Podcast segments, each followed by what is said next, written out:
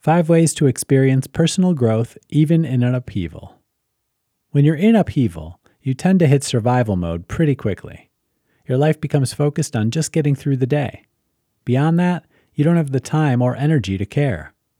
Now more than ever, you need to take advantage of what time you have for personal growth. When we're challenged is where we rise to the occasion the best.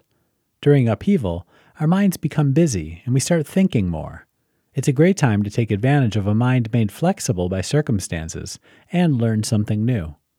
In short, this is an excellent time for personal growth. Furthermore, the act of bettering yourself gives you a focus, something you can control right now at this moment, helping your mental state. It's all about attitude and the idea you can keep growing even now.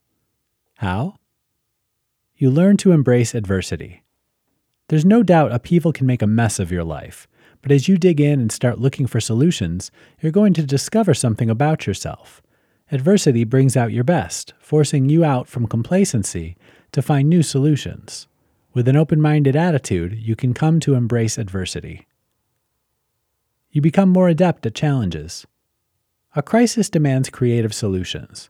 After all, if the status quo had been working, you wouldn't be where you are now. In the long run, what this means is if you're going to get better at brainstorming and seeing solutions where you haven't before. You become better at seeing the opportunity. Once you look past the disaster itself, you're going to start seeing a chance to shine. There's a great deal of opportunity in upheaval if you can maintain an openness to trying new things and adaptability when it comes to rolling with the punches. Developing this skill now means you're never going to miss an opportunity again. You cultivate positivity. How can you possibly make it through a crisis if all you're doing is focusing on the negative?